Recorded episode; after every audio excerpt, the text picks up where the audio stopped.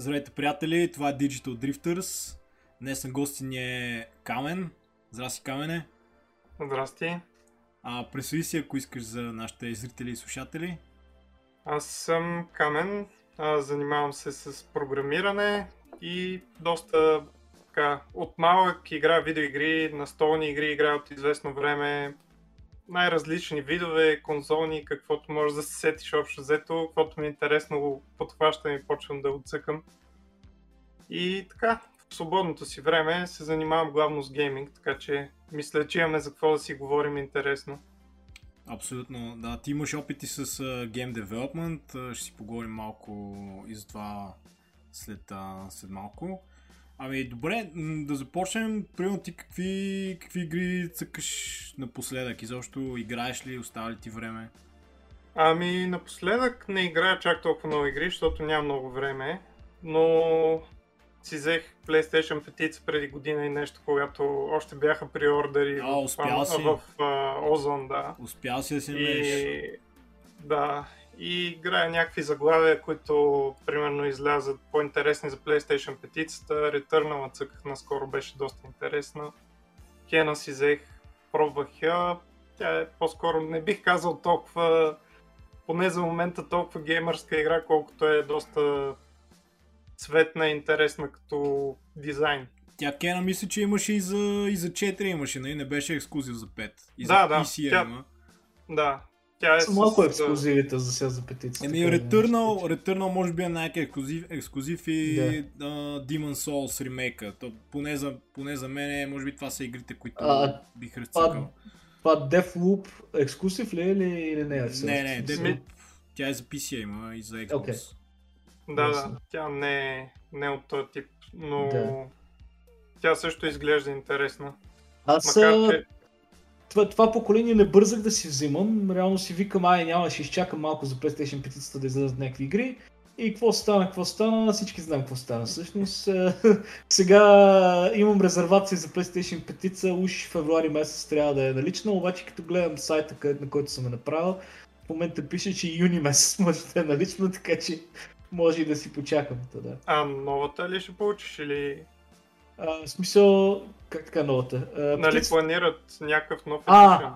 Да, не знам, старата смисъл, тази, която са обявили първоначално смисъл. Освен ако има някакви, ако е отделен модел, нали, там нещо, то едва ли ще е Pro или Slim или каквото там правят принципно. Ама ако е с някакви подобрения, няма и да разбера, ако външно си приличат, нали, смисъл най-вероятно. Да не знам каквото им дойде в наличност, честно казвам, но по-скоро се надявам да не е някакъв зле направен модел поради факта, че нямат хора, които да ги правят, нали смисъл. Да, някакъв такъв. Да, някакъв от Aliexpress. Да, някакъв от Aliexpress, така. Да, надявам се, че няма да стане това. Returnal много ми се играе на мене и така. Ами аз се взех от един колега, той приятел и колега ми я даде така да я разцъкам и доста интересна играта.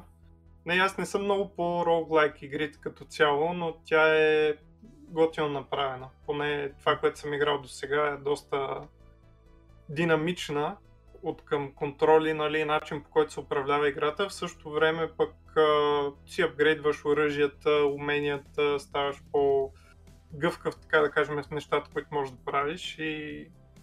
Това си е типично за роуглайк игрите, но да. Ясно. И изглеждат готино. А реално нивата, противниците рандъм генерирани ли са? Как се случва? Аз съм я играл общо казано около 2-3 часа, така че не мога да кажа точно как стават, но това, което съм играл, винаги ериите са ти генерирани по някакъв начин. Нали, имаш си една базова ерия, от която тръгваш, после вече имаш някакви коридори, някакви ерии, които се генерират на произволен принцип. Енемитата също, примерно на някои места идват нови енемита, които не си срещал преди това. Интересно е, може би веднъж като вече ги извъртиш и знаеш уменията на всичките, не е толкова забавно, но понеже аз не съм минал през всичките вариации, така да кажем, все още ми е интересно. Тя всъщност, понеже цялата игра се случва на луп, нали така, да. Много репетитив ли е така, повтарят ли се много неща, мисля до болка да ти стават скучни, защото първо това съм чул, като някои хора от това се оплакват, не знам сега, едва ли ще ми направи впечатление толкова, защото съм Мисля, в последно време след такива игри играваме, нали? Ами то това по-скоро е, как да кажа, белега на roguelike игрите. В смисъл, много хора казват, тия игри не ми харесват, защото са много репетитив. Нали, умираш, почваш от начало, почти същите единици и така нататък. Мен това, което ми харесва, нали, че са направили някаква история около цялото нещо. В смисъл, ти когато прогресираш в света, който е изграден там, ти намираш нови частици от информацията какво се е случило в миналия ти луп. Или в миналите ти лупове, един вид в миналото, когато си минава. Това звучи много яко всъщност. Да. Че е самата история интересно се върза и с гейм механиката. Да, като цяло игри, главно това играя, дали, когато имам време, иначе цъкам една мобилна игра, Raid Shadow Legend, сигурно сте чували за нея. То в YouTube постоянно спами с реклами май за нея. Да. Тя е доста така мим, как да кажа, пром, в смисъл много хора пускат мимове за нея и така нататък. Но освен, че играта е такъв free to play и доста трябва да фармиш и така нататък, е доста забавно. Тя е такъв тактикал, как се водеше сега, тактикал RPG. А дал ли си пари, набил ли си пари в някакви там неща? По принцип не, единствено за Коледа и то, защото имаше някакъв ивент за тегляне на там легендарни герои и така нататък, както във всички, в Hearthstone и в други игри, които ползват тия грейдове на героите. И ние теглихме герои и на мен ми спаднаха някакви, примерно 4-5 легендарни героя, на приятелката нито един и тя беше супер разочарована. И аз викам, ай ще си вземе по един пак да видим, може да стане по-добре. Резултата не беше по-добър, но да. А ви цъкате заедно, а? Да. То стана сложна схема там. Ние играхме двамата, после мъжа на сестра ми също се кефи на такива игри. Той пък играе една Star Wars базирана, Galaxy of Heroes. Mm-hmm. Реално тя е първата този тип много популярна игра, която беше на Conquest, ако не се лъжа, се казваше студиото. И EA после ги купиха, защото играта е много успешна и те харесаха, нали, идеята. Той играеше на нея доста време, но показах му тая игра и той вика, тая много яко изглежда, нали, обаче няма никакъв лор. В смисъл няма бекстори, няма как да се свържа с тия герои, както примерно Star Wars франчайза, нали, то логично, та има колко са вече, не знам, в смисъл 9 филма, няколко странични, 3 сериала, 4-5 вече повече и повече се създават. Но в крайна сметка и той дойде на наша страна. Мисъл започна да играе, оттам и сестра ми започна да играе, и брат ми започна да играе, и неговата приятелка играе. Сложно стана. Wow. Напълнихме половин клан хора, така да кажем. Wow, това е много интересно. Може да направим някакъв път епизод за мобилни игри специално. Защото аз цъкам супер малко такива. И ми е много интересно хора, където цъкат повече такива, защото това е нещо съвсем различно от това, което аз правя. Аз също рядко съм се закачил за мобилни игри. Последния път, като закачих за някаква така, където трябва да фармиш много, да правиш много. Нали, има потенциал да налееш много пари в нея. Тя не беше чак толкова очароваща игра, ама все пак беше закачаща. Някакъв Walking Dead беше, не съм сигурен точно под заглавието какво беше. Но закачих се такъв, уж да мина 1-2 нива, беше ми интересно каква е тази игра, тя пак беше мисля безплатна и така откарах 2-3 месеца на нея. В един момент просто спрях, писна ми. Значи аз също с една от причините, при които не играя мобилни игри, е, че преди години работех в гейм компания и правихме мобилни игри. Сега няма да кажа името, не искам да я правя реклама, но реално работих по много големи франчайзи. Тези игри действително са играни от милиони хора. Една от игрите е Асфалт. Нали, така да кажа, Асфалт е доста известна. Нали, тя е с коли. И тогава, докато работихме, просто някакси ми се уби желанието за игра на такъв тип игри. Но всъщност имам, нали, през годините открих едно гейм студио, Game Stew се казва. Мисля, че са някакви корейци и те между всичките игри са много уникални.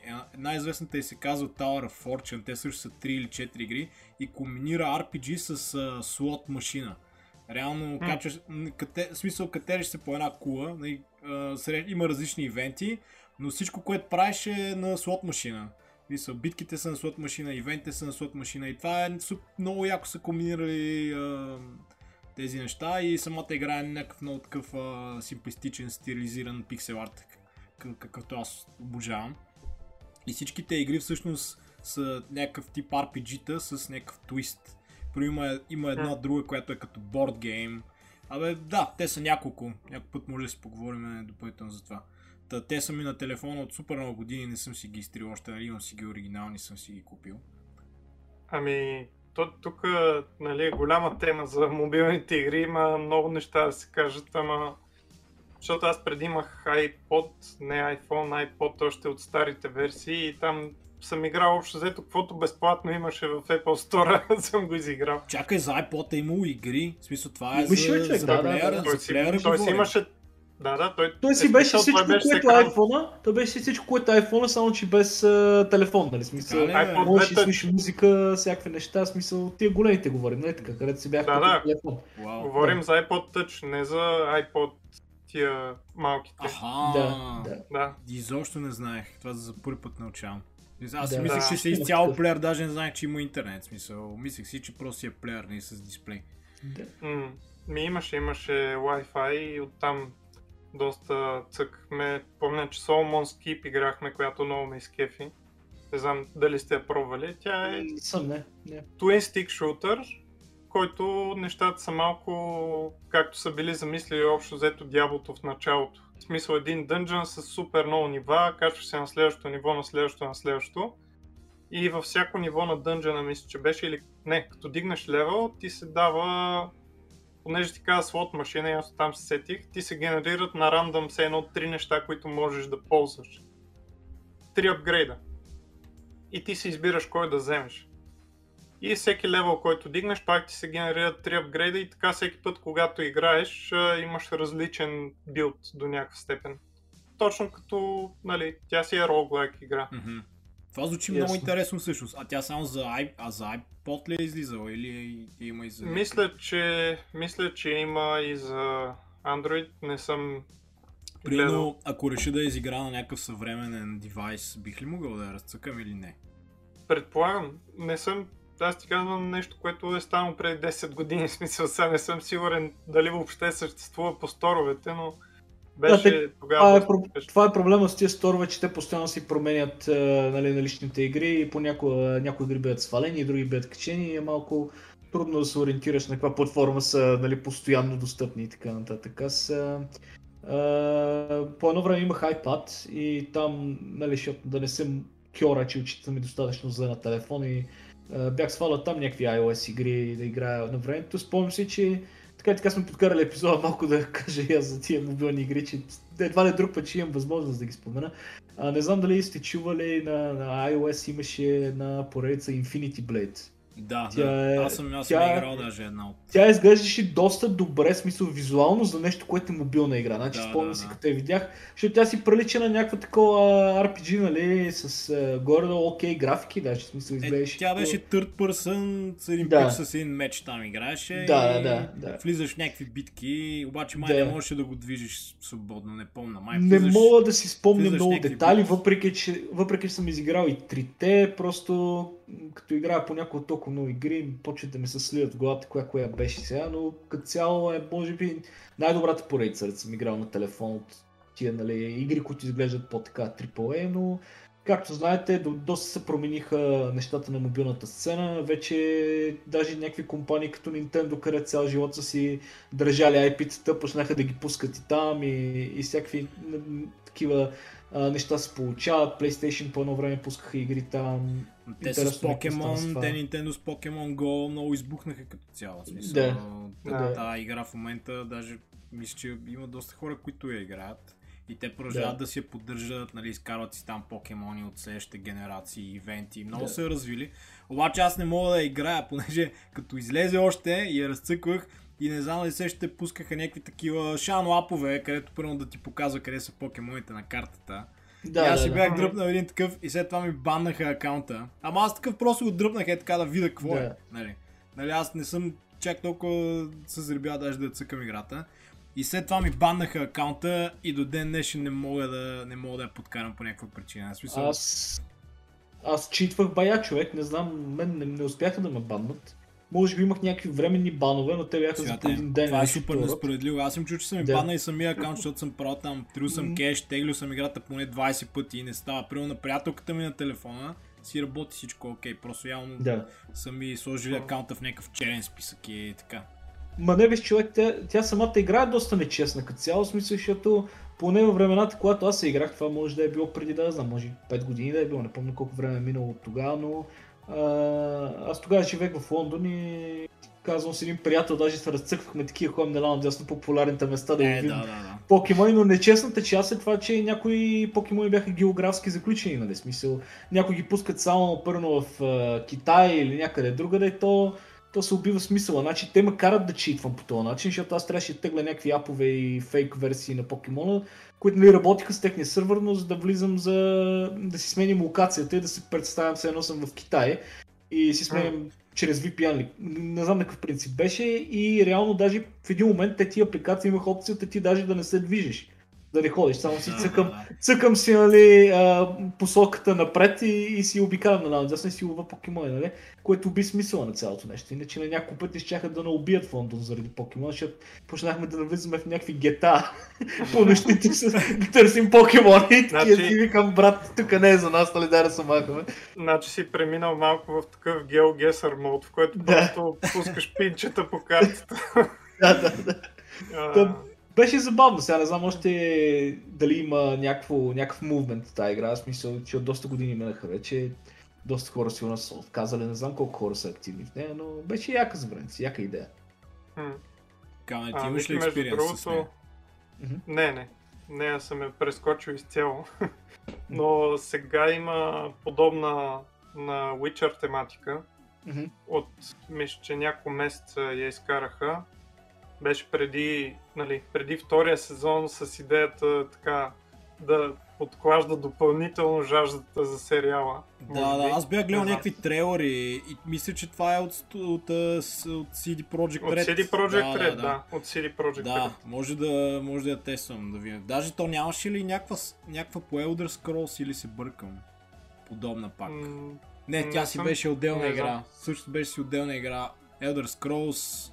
Сорт, Радо, имаш ли някакъв спомен, как се казва? Не, аз на тебе ти разказах за един Elder Scrolls на мобилна платформа в един преден епизод, където имаше ексклузивен Elder Scrolls за Nokia Engage, който беше супер зле, нали? Който иска да... Та Witcher мога да пробвам. Понеже все още нямам бан от CD Projekt Red, така че... Колекционирай. А те сега Nintendo изкараха още една, която също не ми тръгва между, защото тя пак е на Niantic. Нали, те колаборация с Niantic, явно за Pikmin изкараха такава като пак аргумента трябва да се игра. Да. Аз си мисля, че даже може би си ползва пак серверите на Ingress и на Pokemon Go. Нали, знаете, че Pokemon Go като излезе ползва... В смисъл там сървърите и точките, хотспотовете на Ingress. Това е предишната игра на Niantic. Не знам дали сте чували. Не съм. Те много игри са така всъщност, просто надграждат над старата архитектура. Иначе по едно време на мобилния пазар бяха почнали да портват и много такива point and click adventure или по-български, както са ни известни като квестове. Игри по това време, нали, аз съм голям фен от едно време на тия игри и това беше голям кеф да ги игра на мобилни устройства. Имаше всякакви игри, имаше някои много такива, в смисъл виждал съм там Mist, Monkey Island, имаше много такива игри, които бяха портнали от едно време. Беше яко, нали, за да се връща към тях, иначе имаше някакви много яки експерименти, не знам някой дали си спомня, може би спечели някаква награда като игра на годината, като излезна тази Her Story. Не помня дали някоя сте играли тази игра. Her Story беше виждал, но не съм я играл. Супер яка игра. Изглеждаше много интересна. Една мацка в едно полицейско управление и... Да, и я разпитват и значи сега пак ми... Спомните ми не са най-ярките, но беше, играта беше супер яка, много така експериментална. Беше някакви видеосегменти, които бяха извън ред. И ти се опитваш да ги подредиш, за да разбереш какво е станало в историята. И тя разказва за някакъв криминален случай такъв. И беше много яко направена, човек. В смисъл, тя не е толкова дълга, но може и да е била 1-2 часа. Ако имате време да гледате, тя беше много интересна. Смисъл. Сигурен съм, че и до ден днешния историята ще ви хареса. Това само си спомням, но нали няма да ви спомням там някакви нещата. А тя ще е по-квестова, така ли? Да, не, тя просто, как ти кажа, разчита на този принцип, нали, че те повечето квестове бяха пъзъл игри на някакъв такъв принцип. Her Story може би я вкарвам в тази категория, просто защото имаше много такива квестове, които бяха с FMV-та, нали, се сещаш, където... някакви видеа се случват и ти просто избираш различни посоки или нещо друго. Тя беше малко от този принцип, смисъл. Тоест тя имала някакъв decision branching или? Да, със сигурност. Така поне си спомням, да не лъжа хората. Но да, цялата игра е във видеосегменти. Смисъл, да, и я заснета не... с истински актьори. Да, то всъщност е само една актриса, която целия... Другия, който е интервюран, не го виждаш през цялото време, само си говори с нея. Ма да, смисъл, интересно е. Да, това е, аз горе-долу това ми е мобилния опит на мен, аз други игри не съм играл толкова много. Някакви стари класики, просто съм наваксвал. Аз последно пробвах да подкарам Genshin Impact на мобилно. Не се получи. Иначе аз игра на PlayStation. Мобилно, да. Тя е крос-платформа, има за всичко. Да. На PlayStation я играх доста време, но не, тя е точно... Много подобна на рейд от тази гледна точка, че фармиш по цял ден, имаш дейли квестове, там не знам си какви квестове, имаш си сезоните, малко стил, те повечето вече RPG игри имат някакви сезони, в които дават награди, лут и така нататък, ако дигнеш определено ниво в рамките на сезона. И е готина, в смисъл тя е аниме стил, доста така, нали, приятелката и вика детска игра, защото, нали, знаеш, аниме героите как говорят. В един такъв много писклив начин и изглеждат като дечица повечето в... Да, тя просто така се изглежда. Мъжките герои в на напрегнатост почват да ръмжат и да говорят така по-японски, нали? Смисъл, да се напрягат и това прави. Аз се бях е пробвал между другото за PlayStation също и в началото си мислих, че е някакъв клоник на Breath of the Wild, защото визуално, нали, изглежда подобно, в смисъл с такъв cel shading ефект, и ми изглеждаше някаква open world, така викаме, това е много интересно, пък и безплатна. Обаче пуснах я, туториала супер много ме издразни, още имаше едно същество, където постоянно ти казва отиди тук, направи това, отиди тук, направи това и минах го в крайна сметка, почнах да цъкам, но бързо разбрах, че трябва наистина така да влизаш всеки ден, да изпълняваш някакви ивенти и... да фармиш. Този елемент като цяло не ми хареса, но играта мисля, че е много избухна тук последната година. Супер много хора играят, те постоянно валят и нови герои. Те по официални данни май са първата игра в света, която е направила 1 милиард печалба. Вау. Да. Така че има защо. Пъзелите са интересни на моменти, има някакви, примерно, тя си е open world игра, въпреки че я водят ММО, тя е по-скоро синглплеер ММО, отколкото ММО. А ти можеш ли да срещаш други хора всъщност, докато играеш? Има само един начин, по който да срещаш хора и то е или ти да се джойнеш към техния свят, или те към твоя. Ага, да. Е, това е малко тип Dark Souls, в смисъл мултиплеер работеше по подобен начин, да. Ясно. Ти си цъкаш сам и вече ако някой реши да дойде в този свят, ти можеш да му акцептнеш, нали? Да.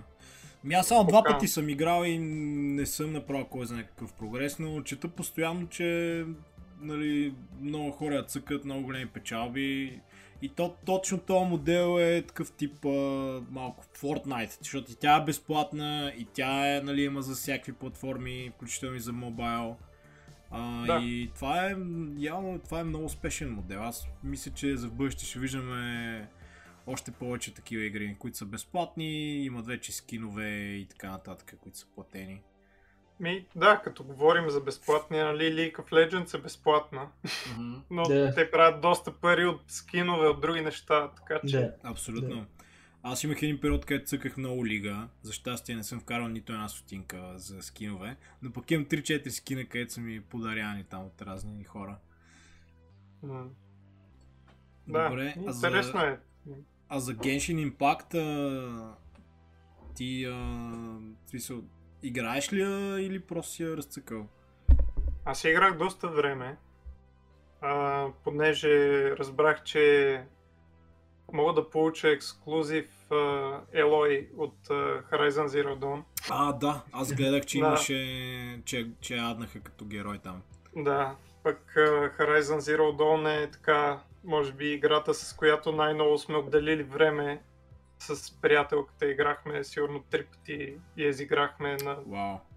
Да, аз още не съм я изиграл. Още не съм я изиграл на 2 пъти, такъв правя опити и в началото още не ме кефи, там има някакви стелта елементи, където пълзиш в едни треви, там се криеш от динозаврите и някакси е това не мога да го мина. Още иначе знам, че е много як. Аз преди време я играх. Всъщност прилична ми с квартиран Цецо, поздрави Цецо, ако слушаш и гледаш това. Бях я цъкъл на неговия PlayStation, тя излезе в годината, в която излезе Legend of Zelda Breath of the Wild. И аз тогава също си взех Switch в Day One с Breath of the Wild. Взех си една седмица отпуск, нали, класика. И просто Breath of the Wild толкова много дигна летвата за мене, за Open World игра, че след това почнах да, в смисъл, нали, разцъках Horizon. И някакси ми се видя с една идея по-скучна от Breath of the Wild. Нали, тя е доста различна игра, де. Но пък в Breath of the Wild, нали, предполагам, знаете, имате супер голяма свобода. Може да се катерите, да летите, в смисъл такова.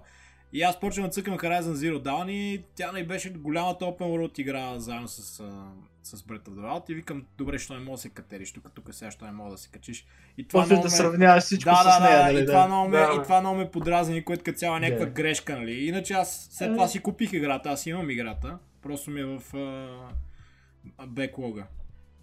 То понякога път да ги отлагаш някои игри, също такъв ти решение, защото после, нали, не може да ги изпиташ по същия начин, по който като се излезна. Ами да, има го и това. И това е кофти. Аз сега принципно Horizon Zero Dawn не съм играл все още и знам, че, нали, доста ще ме прави като излезна, но не знам, винаги се нещо друго е било на пътя ми да играя или по вкуса ми, нали, и просто не съм стигнал до нея.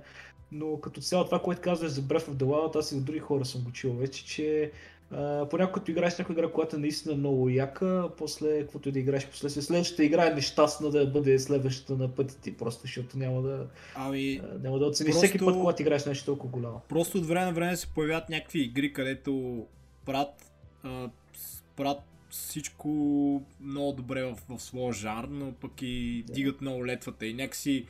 За мен това примерно става стандарт и след това като игра, някаква подобна игра, винаги я съпоставям, нали, някакси... Според мен до някъде решението на това е да превключваш жанрове. Смисъл... Да. И аз така правя, да. Правя да се откъсна от едното към другото, защото ако игра само... Първо, ако игра само JRPG-та, веднага ще сравнявам следващото с предното или с предното най-добро и просто няма да я... Абсолютно, да. Това е много добър съвет. Аз в принцип Open World игри не играя толкова много, даже изобщо. И опитвам да играя разнообразни жанрове, като има някакви, които пък изобщо не играя, примерно спортни игри, изобщо много рядко. Примерно някакви FIFA, такъв тип изобщо. Аз че път играя някакви ралита, ама не съм изобщо любимия жанр, просто ги играя за... Не знам, просто да видя какво се е променило от последния път, като играх рали, който е бил преди много отдавна и така че път тегля някаква Forza или нещо друго да видя. Да видя какво се е променило от спомените ми. Ами, ние изкарахме карантината с Need for Speed Heat.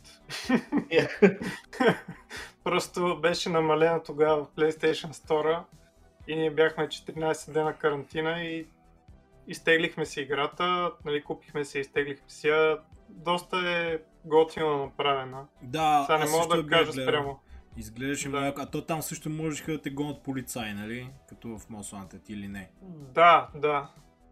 Те гонят, там нямаш по-скоро е в дадени моменти, ако превишиш много скоростта, те погват или нещо такова. Ако минеш покрай полицейска кола и нещо си объркал, тогава те погват веднага. А тя беше някаква open world, така я бяха направили, нали? Да. И можеш много да си къстамайзваш героя, колата, нали така беше? С някакъв ап там имаше даже някаква функционалност. Да, аз като излезе този ап, веднага си го изтеглих и отивам примерно на някакво събиране там семейно, давам на брат ми, я ми направи тази кола, как ще изглежда, тази как да изглежда. Беше доста фан. Много яко. Апа добре ли работеше? В смисъл, тази функционалност между играта и апа? Ами те ползват някакъв шернат, според мен, акаунт, който EA го имат. И ти в момента, в който си наконфигурираш всичко и си го сейвнеш, влизаш в играта и тя зарежда все едно скиновете, които си направил за колите. Да. И е готино. А всичко ли можеш да отключваш в играта? Имаш и някакви такива платени части, скинове, такива работи? Мисля, че всичко можеш да отключиш, стига да си достатъчно нагоре. Защото ти там имаш някаква репутация, имаш някакви пари, с които отключваш някакви неща. Нали, съответно имаш състезания, които също искат определена репутация, за да ги отключиш. Понякога, за да прогресираш с историята, ти трябва репутация и затова трябва да ходиш на по-лесни състезания и да събираш там колкото можеш. Но е доста забавна. Тя малко ми напомняше на Trackmania Nations, която, ако сте играли, тя е супер яката игра. Само съм я виждал, гледал съм клипчета от нея, не съм играл. Ами смисъл, тя е супер много писти, различни, примерно има 6-7 вида коли с много писти и там се състезаваш за време. Горе-долу, нали, Формула 1, искаш да направиш най-бързия лап и така нататък. Но начинът, по който се случват нещата, нали, имаш някакви бустове, скачаш и така нататък, доста трябва да мин-макснеш, така да кажем, пътищата, по които поемеш, за да си оптимален и за да вземеш, примерно, златния медал. И тук го имаше това нещо, примерно за да станеш злато на там дадената писта, трябва да имаш еди какъв си резултат под минута и 15 секунди, да кажем. И ти го правиш това нещо, обаче после влизаш в глобалния ранкинг, където всички други го правят и ти гледаш вече и спрямо от тях какви си ти времената и гледаш още повече да мин-максваш, за да си конкурентно способен, така да кажем. И е много забавно. В смисъл, постоянно ти казва, примерно, вие направихте рекорд на еди коя си писта, след малко еди кой си ви би рекорда, ти отиваш там, нали, пробваш се да биеш неговия рекорд, да си пак първи на тази писта и така нататък. Добре, за хит, мултиплеера про ли го? Как е мултиплеера? Мултиплеера съм го правил много малко. Аз по-скоро, нали, харесвам мултиплеера в тия състезателните рали игри и така нататък, но не ми беше фокус. В смисъл, ние си цъкахме синглплеер, колкото да видим пистите, колите, да видим къде може да отидем общо взето. Та имаш и някакви като collectables, които събираш, които ти отключват разни неща. И доста време търсихме понякога дадени, защото имаш едни спрейове, които са спрей на някакви сгради. Ти не знаеш къде са, знаеш, че в едикъв си огромен регион имаш 3 спрея. И трябва да отидеш и да ги намериш и почваш, обикараш из горите и накрая намираш някаква къщурка, където се намира на средата на гората. Примерно има един спрей отстрани. И има такъв exploration елемент, който е забавен. Да, това звучи яко. Аз бих е правил хит, между другото, въпреки че аз по принцип не играя толкова много игри с коли. Най-много съм играл Mario Kart, тя не знам дали се квалифицира. Не, тя ще е по-принцип, да. Значи, ако така ще говорим, нали, имаше една игра преди време, Asterix се казваше. Не знам дали сте играли. Това е, може би, най-забавната игра, която съм играл. Тя не беше като клоник нещо на Mario Kart, или се бъркам? Ми, не знам, тя е доста стара, не знам, но там идеята беше, че имаш нещо като рали, което е всъщност състезание с катапулти и всеки от вас кара един катапулт и стреля по останалите. През останалото време, нали, имаш шорткъти и така нататък, през които можеш да минеш, някакви като бустове, ако не се лъжа, имаше. Тоест доста сходно на това нещо. Но там имаше някакви такива шантави игри от сорта на надяждане, в които просто трябва да правиш секвенси от бутони да натискаш и те ти дават примерно петлено прасе и ако натиснеш бързо, твоя герой просто завърта прасето и го изяжда за 2 секунди. Това звучи и състезавате за... Да, не знам, тая игра, що не я модернизират, според мен това би било голям хит. Интересно дали има някакви портове. Звучи да като някакво Mario Party, само че с Asterix герой, така ми звучи. Да, и имаше най-различни модове. В смисъл имаше състезание, в което някакъв римлянин те носи върху един щит.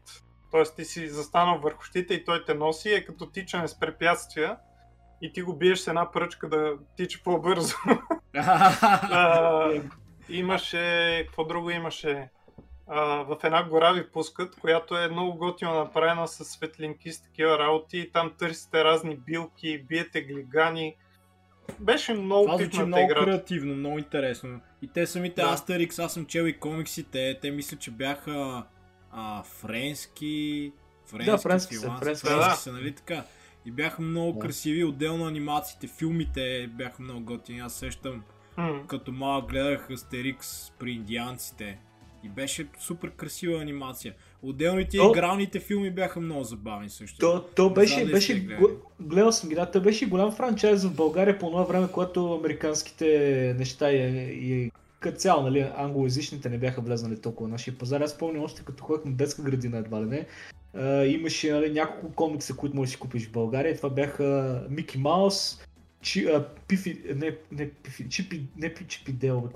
Еркю, което също е френски, и Астерикс. Мисля, че това се намираха тия три неща и после лека по лека почнаха да пускат някакви. Имаше Батман, ти ми го показа ония ден, че си го намерил точно този брой. Имаше някакви там Тарзан, не знам си какви имаше. Много неща, но става проче.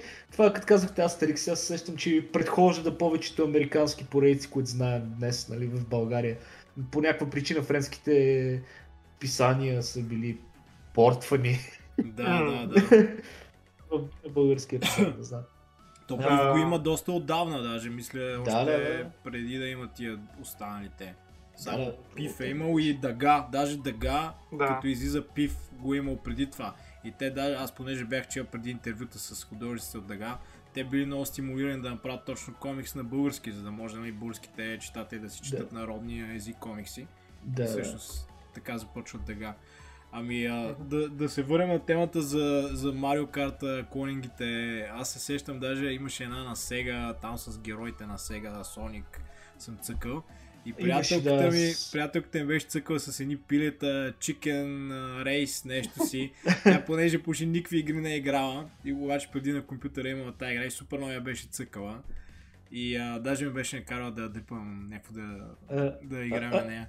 Всички сме играли Revolt, нали така? Смисъл, това няма поколение, което да не го е играл. То по залите имаше навсякъде тази игра. Наскоро... Видях, май за PlayStation беше релизната някаква игра с едни баби, които се състезават и пак беше на този принцип. В смисъл, пак имаше някакви special ability и така нататък. Но, нали, аз Mario Party-то, доколкото знам, той е пак много игри в едно. Да, Mario Party, той е като board game, и ти се въртиш по една дъска и, нали, има различни мини игрички. Супер забавни са. Аз последно за Switch бях цъкал точно с приятелката ми и беше много забавно.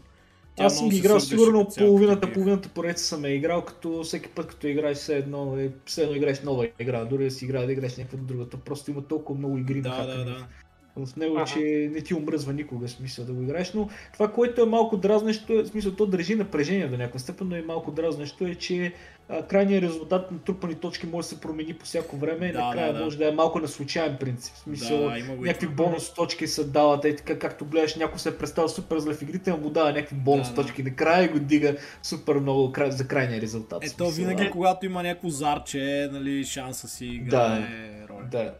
Да, но то главното там е забавлението. Да, така. PlayStation 3-ката имаше една игра, Start the Party, не знам дали сте гледали, която е като Augmented Reality, нали, там имаш такива Move контролери с едни светещи кълбенца, топки. И когато имаш супер много мини игри, се състезавате, като един след друг се изреждате и играете на съответната игра. Има, примерно, игра, в която трябва да подстригваш някакво човече. И твоя move контролер се превръща в една машинка за подстригване.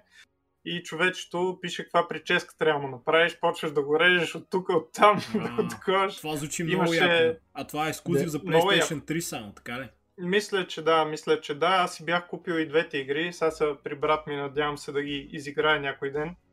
Но бяха супер забавни, защото имаш някакви от сорта на лакамол игрите, в които блъскаш по някакви картици, които излизат така нататък.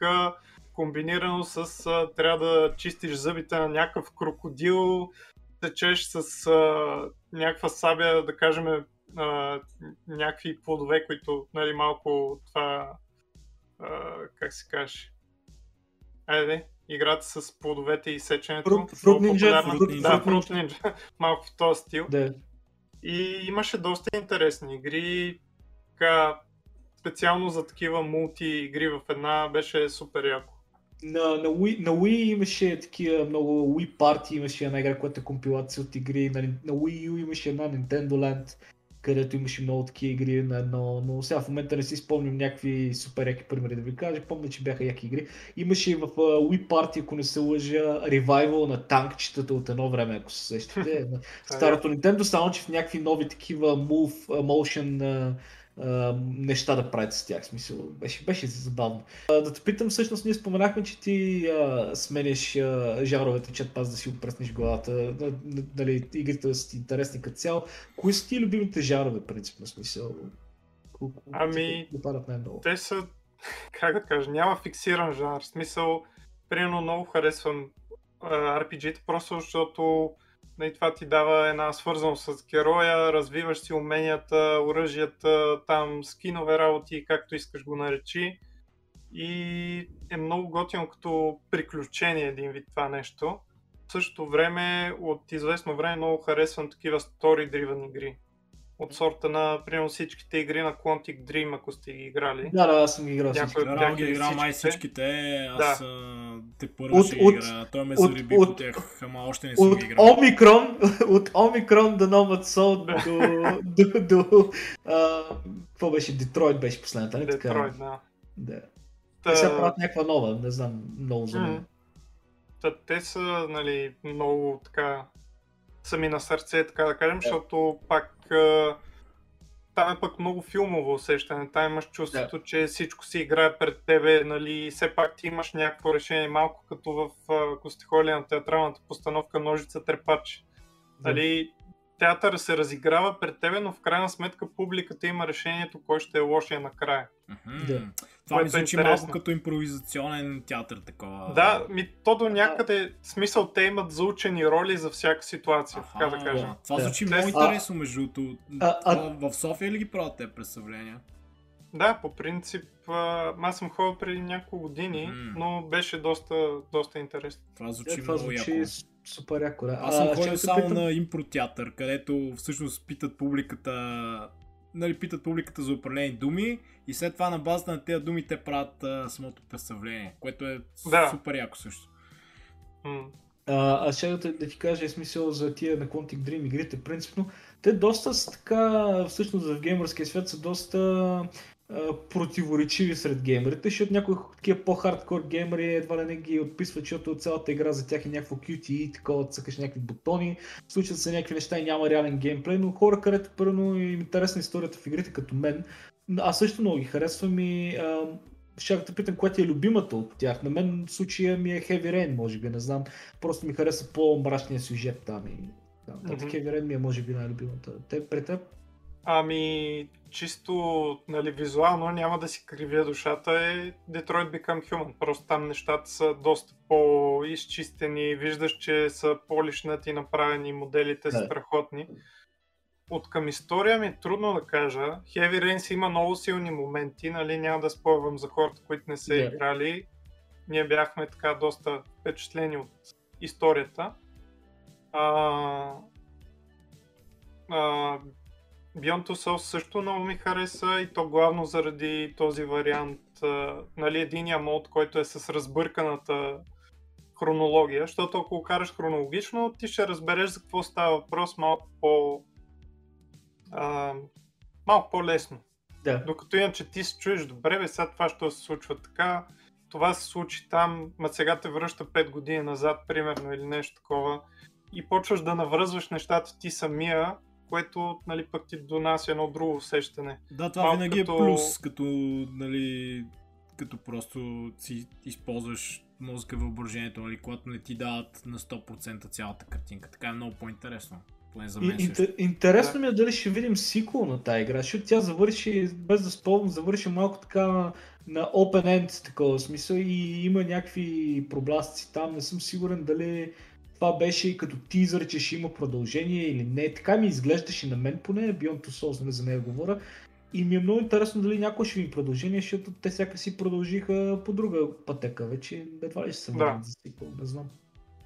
Аз не вярвам, че в скоро време ще имат продължение на това, по-скоро той Detroit Become Human има такива ендинги, които малко изглеждат все едно не е свършила играта и има още какво да се случи, но предполагам, че това е до някъде, те точно искат да те подхранят с това нещо, ти да си представиш това как би продължило, нали?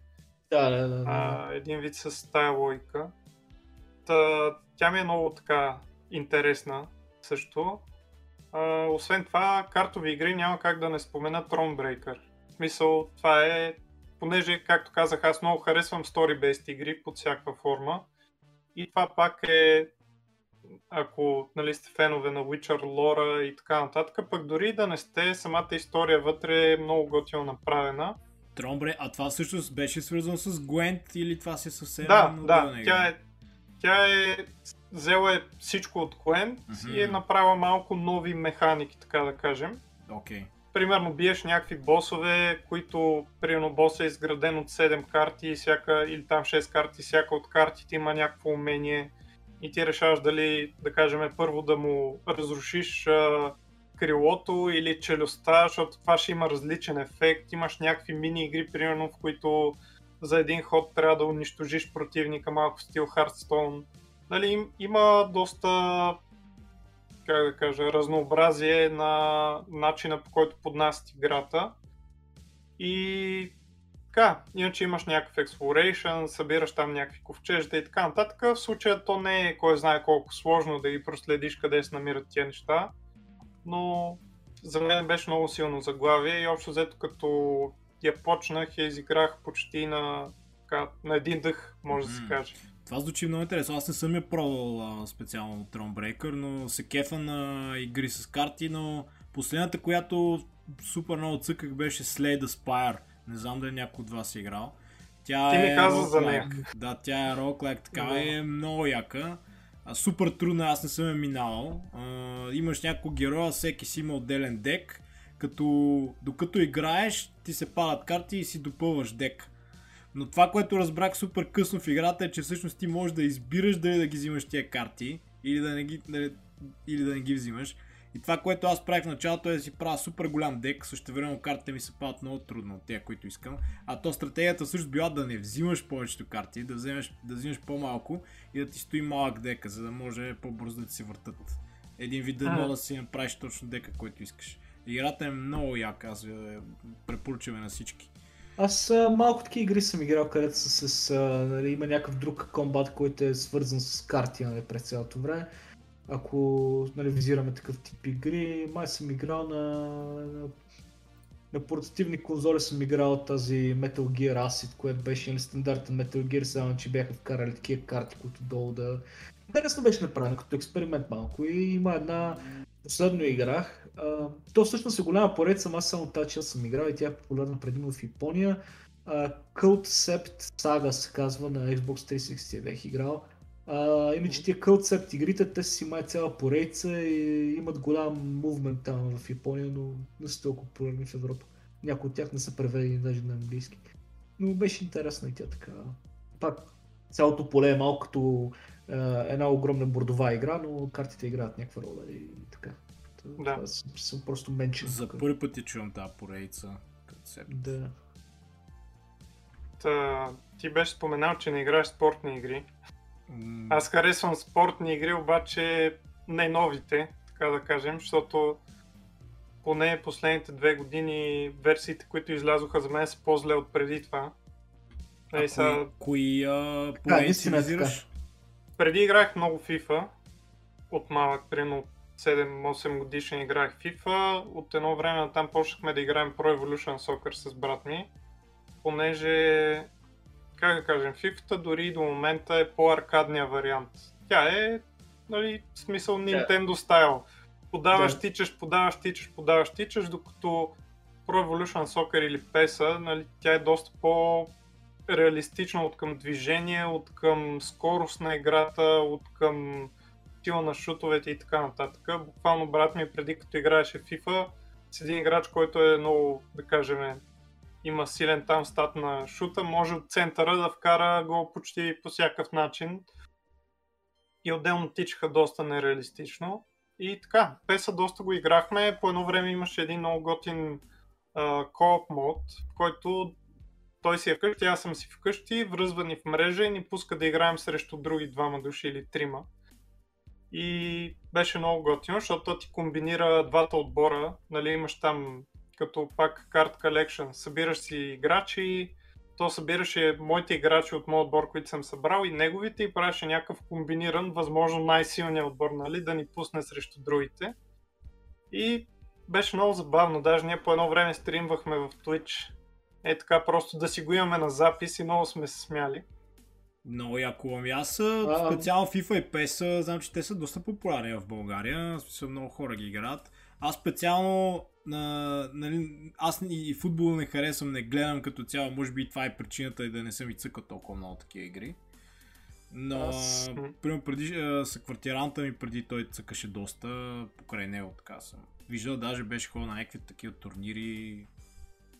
Може да направим някакъв път епизод специално за такъв тип игри, защото аз пък пък нямам никакъв експириенс с това. Аз искам да спомена, примерно аз пък съм играл доста, нали? Аз съм съгласен, че последните версии сега и на FIFA, и на това, което кръстиха и футбол сега, последния Pro Evolution Soccer, и двете са супер зле, нали?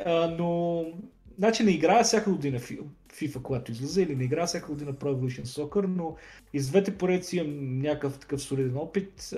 Примерно на FIFA това, което ме изкефи последните години беше този мод The Journey, който бяха направили, който беше, Никсън, ти най-вероятно не знаеш, за това ще ти обясна, все едно имаш нещо като, то не е RPG, ами имаш синглплеер на FIFA, примерно, в смисъл, управляваш, показва ти като на филм, като в тия филми Go, примерно, ако някой ги е гледал, историята на един футболист от юношенска школа до световен успех. И едва ли не ти играеш с него, говориш с менеджери, с някакви футболни звезди, ходиш си, смисъл такъв, играеш си във всяка една игра, във всяка една игра ти не играеш пълен футболен матч понякога първо ти си някакъв млад неизвестен футболист и те пускат в 80-та минута и имаш 10 минути да преобърнеш матча първо. Това е интересно. И играеш, и го направиха супер яко, в смисъл мен супер много ме изкефи това, мисля, че го имаше в FIFA 17, 18 и 19. Приключва като трилогия. Не знам защо не го продължиха, не знам дали има нещо ново след това, защото не съм играл от FIFA 19 нагоре, но The Journey изиграх пълната кампания само на първата, на FIFA 17. Останалите се още не съм ги изиграл, но супер много ме изкефи като концепция. И ти наясно ли си, пуснаха ли нещо след това, което да е подобно на това като синглплеер, ако си играл, или няма такова? Не съм пробвал. Но това, което казваш, сега ще ти направя една препратка. За мен най-забавният въобще от тия всичките версии беше UEFA Champions League 2004-2005, мисля, че се казваше играта. Левски играха там, май ги имаше български отбор. Не, то най-специалното беше начина, по който можеше да играеш, имаш като челенджи. Система от челенджи беше направена и ти почваш някаква кариера и те ти казват 60-та минута имаш дуспа, 2-3 за другия отбор, трябва да обърнеш матча. Точно това, което ти казваш. Да. Но имаше супер такива интересни, или примерно ти казва, да кажем, контузили сте 2 играчи, трябва да играеш 9 играча до края на матча или нещо е такова. Да. И имаш някакво условие, което трябва да направиш, или вкарваш, да кажем, Ибрахимович, той трябва да вкара 3 гола за 45 минути, точно той. Да. Имаше някакви челенджи, които бяха много интересни и другото, което беше забавно е ти събираш точки. за целия там кариерата и всичко, събираш едни точки, с които после можеш да отключваш всякакви щуроти. Мисля, имаше вариант, в който слага Invisible Walls, нали, стени навсякъде и няма тъчове, няма корнери. Топката рикошира от всякъде, уж да излезе, пък тя рикошира в невидимата стена и ти я вкарваш после. Имаше всякакви видове топки, като почнеш от медицинска топка до плажна топка, която като биеш дуспа и тя излиза 10 метра над вратата. С медицинската ще е интересно да се види. Имаше... Иначе това за FIFA казах, но за... иска да кажа за Pro Evolution Soccer, смисъл. За него, значи, той толкова са видоизмени, тия от Konami няма така за една стотинка. Значи, колко пъти ще си сменят името на играта, ако някой може ми обясни. Значи, аз се играх тази игра още от времето на PlayStation 1. Първо тази игра се казваше Winning Eleven, да. После стана International Superstar Soccer ISS Pro 2, нещо от този род, и я помня, че съм играл. После стана Pro Evolution Soccer, сега и с футбол нещо си. В смисъл... Make your mind up, така смисъл, решете какво искате да продавате там, смисъл, не разбирам. Иначе, поне години, когато съм играл старите версии, бяха може би най-трудният футбол, който може да играеш и беше много по-реалистичен, както Камен каза, и много по-интересен за игра, смисъл, беше наистина труден. Аз си спомням, прекарал съм, не знам, сигурно по една година само съм играл от тази игра, смисъл. Във време и беше забавно, защото те нямаха лицензите за имената на футболистите и бяха с някакви такива близки имена. Прено Роналдо беше нещо Ромарно, не съм сигурен, не беше Ромарио, беше нещо вторът и беше забавно смисъл, но играта беше много трудна и като веднъж я схванеш как да играеш, беше супер престрастяващ. Аз спомня тия Master League, не съм сигурен каква беше тяхната версия на Champions League, но беше много трудно. Да, нещо такова беше. Да, и беше страшно трудно, беше супер забавно. И така, това хотим да кажа. Аз тогава си спомням, че играех с българския национален отбой, правих някакви тренировки и просто толкова сме смели на имената, че не е истина. Смисъл, Трино Бербатов беше Бембатов, пък... Да. Мартин Петров беше Марч Пелоков или нещо. Да. Много забавно беше. Тя беше, иначе имаше преди доста интересни такива, като как да кажа, футболни симулатори, баскетболни, NBA Jam, примерно е много такъв голям пример за игра, която е аркадна, но е направена забавно. И тя в момента излезе на NBA Jam Playgrounds, която е мисля, че за четворка и петица PlayStation-ите. И ти го виждаш още от корицата, че това не е сериозно заглавие, защото баскетболистите са ни огромни глави, нали, и правят някакви, отскачат на 10 метра над земята. Но тя беше точно такъв стил, в който ти подаваш топката, баскетболиста скача 20 метра и пада отгоре като... някакъв огромен таран пада отгоре и се забива в коша и го троши, примерно, някакви такива работи. Аз се сещам, като споменахте аркадна, имаше една Капитан Цубаса, той е едно аниме, обаче има игри и всъщност мисля, че те, не знам за Nintendo ли ги имаше, бях гледал някакви трейли, изглеждаше супер забавно. За много конзоли ги има. Има я вече и за PlayStation. Да, е това е игра, която бих пробвал, изглеждаше супер забавно, защото там правеше някакви спешели, такива... Имаш, малко ми напомня, имаше един филм шаолински футбол, може би сте огледали. Супер як филм, между препоръчвам го на всички шаолин на футбол. Тая игра изглеждаше много, много забавно. Каптен Цубаса, аз съм играл на Nintendo, може би някаква версия. Те повечето бяха на японски, не бяха превеждани на английски. Да, аз много давно я бях цъкал за Nintendo, но последно имаше, не знам, за Switch, мисля, че имаше, но както каза, най-вероятно и за PlayStation са ги. Да.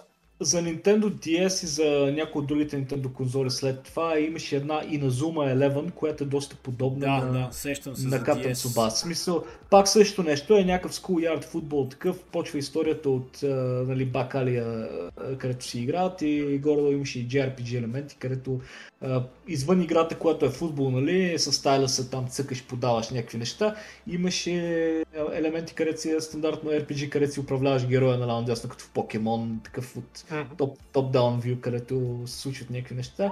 Тя беше забавна, аз съм играл, мисля, само една или две от тях.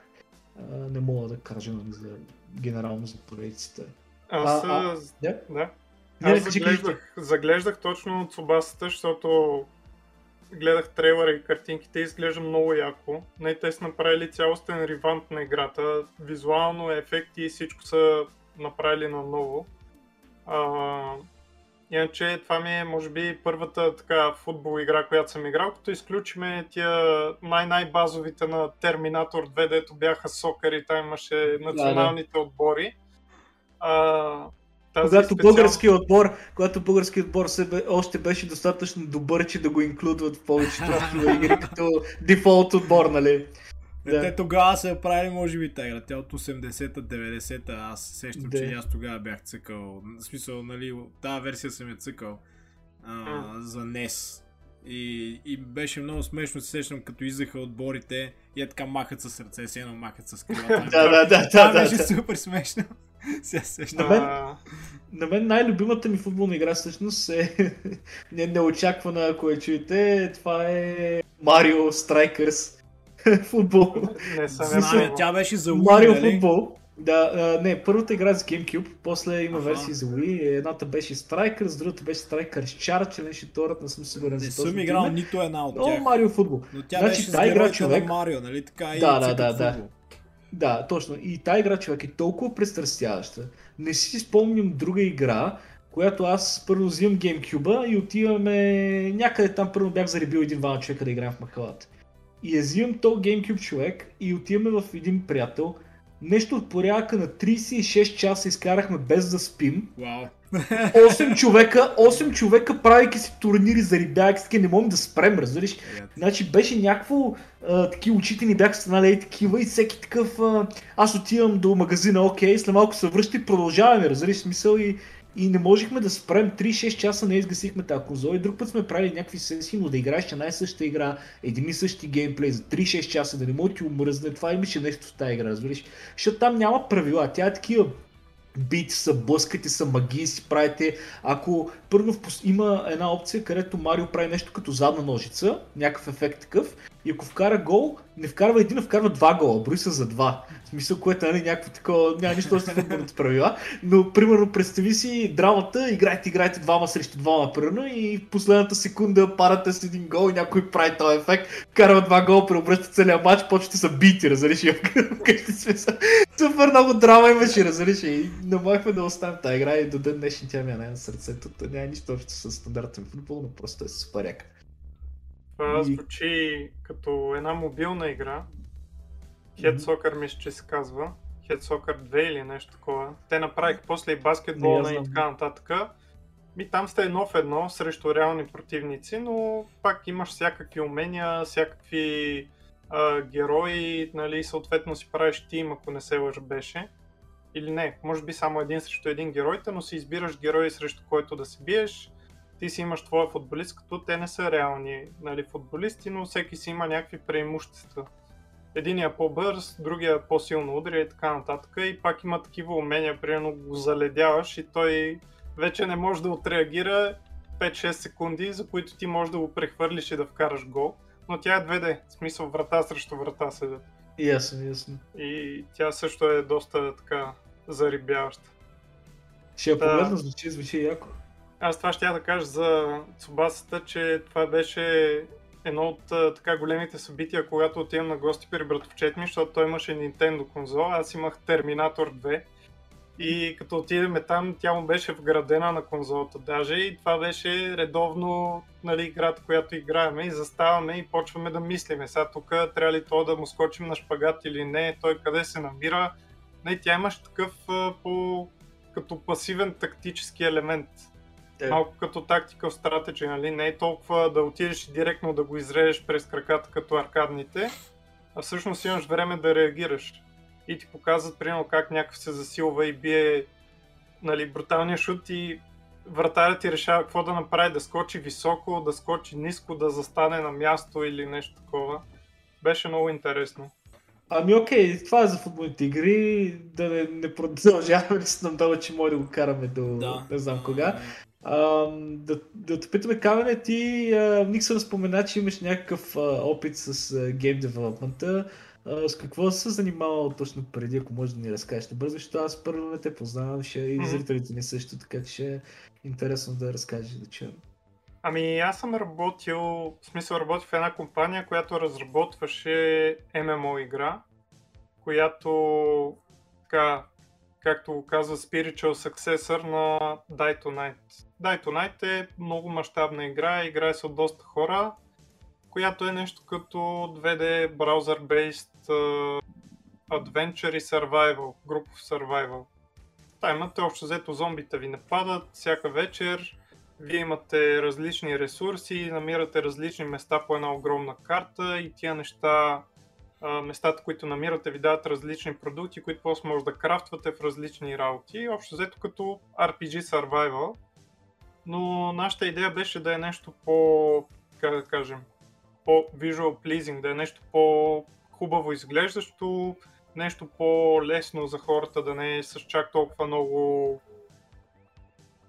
штракане наляво надясно из сайта, понеже когато нещо е браузър-бейст, нали, нямаш толкова добър фидбек, като къде се намираш, какво се случва и така нататък.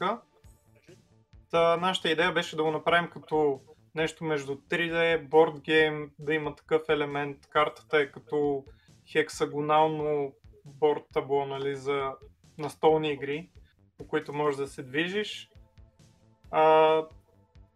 Та общо взето идеята ни беше да направим нещо готино, което хората да могат да играят заедно срещу играта. И общо беше много интересно, беше много интересно като процес за мене, защото не бях работил преди това в Game Studio. В началото естествено беше много трудно, понеже трябва да навлезеш в начина, по който работи едно Game Studio, в всичките детайли, комуникацията помежду ви, кое как се случва.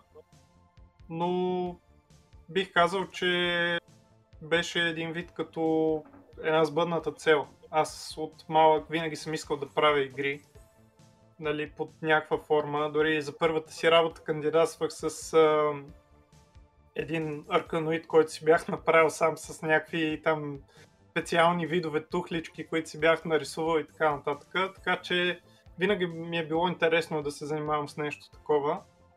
И по едно време, така, като приключих първата си работа, това беше примерно 4 години работих в една фирма и реших, че искам да се пробвам. В смисъл, така или иначе, беше тогава вече на мода Unity като начин за разработване на по-lightweight игри. Свързах се с няколко компании и съответно започнахме да работим с Big Mustache Games на студиото, за което става въпрос. Там беше много готино. Проекта с който сте работили? Значи, проекта в началото се казваше Green Forest, но излезе една настолна игра, която също се казва Green Forest и те решиха, че заради да няма някакво объркване на хората, искат да смениме името и го сменихме на Greenwood. И това е само силче, което е излязла играта, нали така? Да. То, това беше до някъде и предложение от нашия пъблишър. Те им дадоха няколко варианта, от които ние избрахме някакви, после го изкомуникирахме с тях и решихме да игрим лут. Хората много харесаха играта, всъщност хората, които я пробваха, много я харесаха. Сега, както всеки един проект, който е стартъп и така нататък, в началото имаше много проблеми, като стабилност на сървъри. Ние бяхме така, може да се каже, по-млад екип от гледна точка на опит с, да кажем, виртуални машини и такива неща, които поддържат сървърите на една игра. И примерно ние ползвахме Google за това нещо, обаче ти като знаеш, че сървърът ти е в Германия, хората, които искат да ползват играта са в Китай, ти трябва да имаш сървъри в Китай. Сървърите са доста скъпо нещо, което примерно хората понякога като видят free to play играта, те не си дават сметка, че реално компанията плаща едни луди пари за това милиони хора да играят тази игра. Да, като инфраструктура. Само за поддръжка на сървърите. Дори да е само за поддръжка на сървърите, за управяне на дефекти в играта, които всяка игра има. Нали, като говорим за реклама, за рич към хората, нали, за да можеш тази игра да я популяризираш, което примерно беше едно от нещата, които на нас ни липсваха. Ние нямахме маркетинг специалист в екипа и общо взето на собствени усилия се опитвахме да популяризираме играта доколкото може. това в крайна сметка не се получи толкова добре, колкото си мислехме, и играта не достигна до достатъчно много хора. Особено за нишова игра е доста важно маркетинга, да. Даже нали, аз понеже следа доста отблизо сцената, повечето хора още при в много ранен стадий на девелопмент, още тогава почват с маркетинга. Нали, примерно картинки, гифчета, ангажиране на хора, това е доста важно. Особено за малко студио.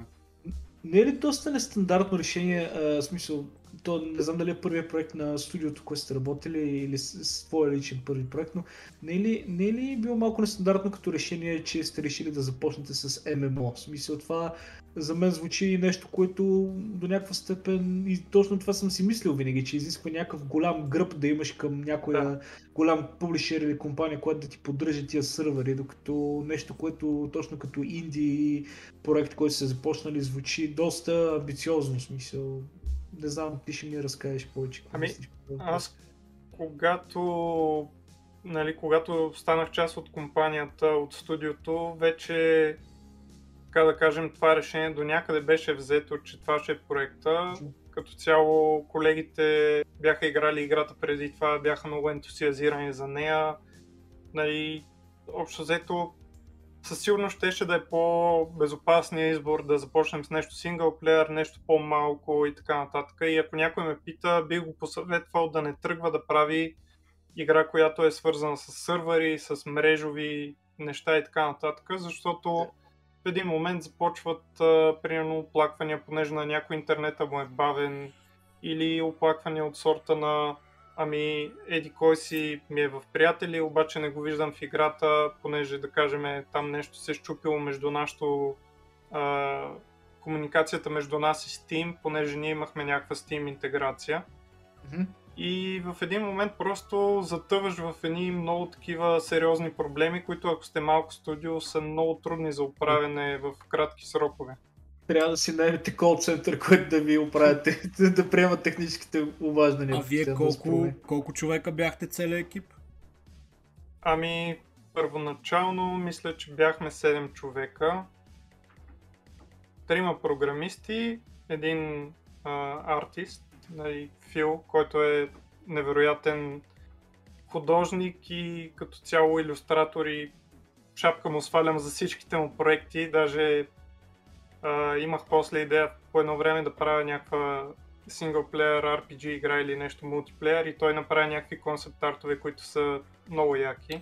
Да, значи много красиво изглежда играта, аз сега я видях. Виждал съм артове на играта, тя също се има в Steam, реално тя е свалена, също се няма, но има клипчета, има картинки, отделно в YouTube също има геймплей. Арта изглежда наистина феноменално, и това е арт на бурски художник, наистина изглежда много, много красиво. Да, той Фил няма да си признае, че е добър художник, но просто е прекалено скромен за това. Но много обича детайлите, 3D-то, всичкото, също той го е правил до голяма степен. Нали, имахме помощ от там един Мишо, който също да се чувства поздравен, ако гледа това видео. Но като цяло той беше основата, Фил беше основата на всичко. Имахме Фил, имахме гейм дизайнер в лицето на Алекс, който той е по-известен в средите на книгите игри, той там много се изявлява. Но има ли си псевдоним? Аторо. Мой псевдоним. Има ли някакви книги издадени всъщност? Ами като цяло той развива всичкото призвания герои. Поредиците, които са с книги и игри, той ги издава до голяма степен, грижи се за това нещата да се движат. Писал е, мисля, че 2 или 3, поне доколкото знам, такива книги и игри. Яко. Ние имахме идея всъщност за епизод за книги и игри, така че може би това е... Аз през пандемията възродих... Човек, с който може да си поговорим. Със сигурност, аз през пандемията възродих тая любов по книгите и игри и бях си накупил доста така, от България ми ги носих от чужбина, и бях чел бая, смисъл, наистина смисъл. Имах цяла турба тук с неща, които съм чел преди това, и просто исках от носталгична гледна точка да ги прочета пак. Та имаше някакъв ревайвал по едно време, аз бях гледал, че почнаха да издават нови игри, нова вълна. Да не започваме темата, защото тук нека не започваме, ще оставим за отделен епизод. Камен, ти в какъв етап на разработката на играта се присъединя в екипа? Ами сравнително в началото всъщност те имаха базова концепция как ще се случват нещата и аз отидох като неопитен желаещ да се учи да прави видеоигри. Като джуниор програмист постъпих, беше много интересно. В началото, както всички се сещат, ти си мислиш, че нещата стават сравнително лесно. В един момент осъзнаваш, че не е така, защото всяка платформа си има лимитации. И примерно ние имахме много проблеми с някакви неща, като локализацията на играта, защото ние искахме едновременно прозореца, в който дисплейваме текста, да е определен като размери и в същото време това налагаше, да кажем, шрифта на текста да е по-малък за дадени държави, понеже там текста, като го опишеш на техния език, е доста по-дълъг. Да. Имаше някакви такива детайли, които предполагам, че всеки, който се занимава професионално, ги знае. Въпросът е, че когато не си навътре в това нещо, изглежда доста по-просто. И така, почнах с много ентусиазъм, с много желание. Продължих в същата сила де, но... Как завърши? Всъщност пак така, дори след като студиото, така, проекта беше не толкова успешен и реално трябвахме да получаваме финансиране, ние на така, собствени усилия решихме да направим нещо като наш вариант на Hearthstone. Не е точно Hearthstone, пак в нашата вселена, ползвайки базовата механика на Hearthstone, която е, че имаш редове с карти срещу редове с карти и те се бият, когато ги съмъннеш. Това ни беше основната идея, оттам си надградихме с някакви други неща, които за мен бяха много готини. Имаше, да кажем, някакви бустване на съседни единици и така нататък, неща, които position based, които примерно в Hearthstone ги няма. И според това на коя позиция слагаш някой вече определя до някакъв начин, до някаква степен за какво искаш да го ползваш. Започнахме да го развиваме, мислихме да пускаме Kickstarter, но там изпуснахме сроковете за Kickstarter и вече нещата бяха на червено, чисто финансово за всеки от нас, така че не сме го... Колко време разработвахте играта? Играта разработвахме около 2 години, като основната разработка беше до релиза, който беше август месец, значи примерно година и половина. Реално ви само в Steam сте я пуснали, нали така? Да, в Steam я пуснахме. Директно или Early Access там? Имахме Early Access, имахме Alpha версия, Open Beta, като, както казвам, фидбека беше доста добър, но проблема с това заглавие е, че първо ние бяхме студио, което не е известно никому. Малко трудно се, трудно се пробива, дори да е с голям проект, освен ако той не е перфектен, ако си неизвестно студио. И другото, което е, че ние нямахме реклама достатъчно, така че да задържиме вниманието върху себе си и просто много хора сигурно подминаха играта, просто защото не им се видя нещо, кой знае колко интересно, че да го започнат, да му дадат шанс. Ние се стремяхме в нещо от сорта на 20 на хиляди души да си купят играта, за да може да сме на чисто и да продължим разработката. Но си я купиха може би нещо около 3000 или нещо такова, което само говори, че маркетинг не е имало кой знае какви усилия, може би и заради това не е успял като проект. Иначе хората се кефиха на играта, искаха повече контент, искаха повече неща, които да могат да правят в играта. Ние лека по лека правихме някакви такива quality of life апгрейди на играта. Примерно имаме карта, на която се случват нещата. Ние направихме легенда с различните неща, да можеш да филтрираш, да гледаш къде какво се случва по-лесно. Направихме ни медальони, които да те предпазват срещу определени зверове и неприятности, което беше доста така добре прието от хората. За Хелуин направихме едни тикви, които хората да могат да си взимат, да им дават някакъв буст хранителен. Много яко. Ние най-вероятно ще пуснем геймплейни клипчета от тези неща, за които говориш, така че нашите зрители ще могат да ги видят. Беше много интересно като експириенс. Ще да те питам като цяло Виждам, че все пак има някакви рейтинги, макар и малко. Добре е била оценена, добре е била прията, изглежда от хората, които са ревювали, нали? А иначе, пак да върна на ММО жанра, понякога дори за самия геймер, аз принципно доста често не подплащам ММО игри, знаеки, че те имат някакъв лимитиран живот и от някаква известен такъв уплах, че ако се закача прекалено много, утре могат да шътдаун сървърите и всичко е до там. Да. Имам много примери с такива игри от миналото, където не съм ги играл, когато бяха популярни и впоследствие не можах и да ги играя. Даже имам една, на която съм си купил физическо копие. Мисля, се каже City of Heroes или City of Villains, не съм сигурен, но след като изпряха сървърите, просто имам един картон, който не може да се играе никъде. И така. Да. Жалко, когато така се получава, но неизбежно в смисъл. Понякога проектите просто са по-амбициозни, отколкото и не са предвидени много други аспекти, предполагам, и така. И е напълно разбираемо. И след като сте малко и започвате в студио, няма как да е по друг начин.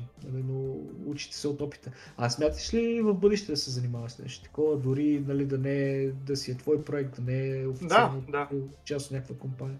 Със сигурност би ми било интересно да се занимавам. Ние с Ники сме си говорили на тази тема, но по-скоро, нали, доколкото видях чисто като условия, като напрежение, стартъпите в момента, то повечето компании в България за видеоигри все още са на това ниво.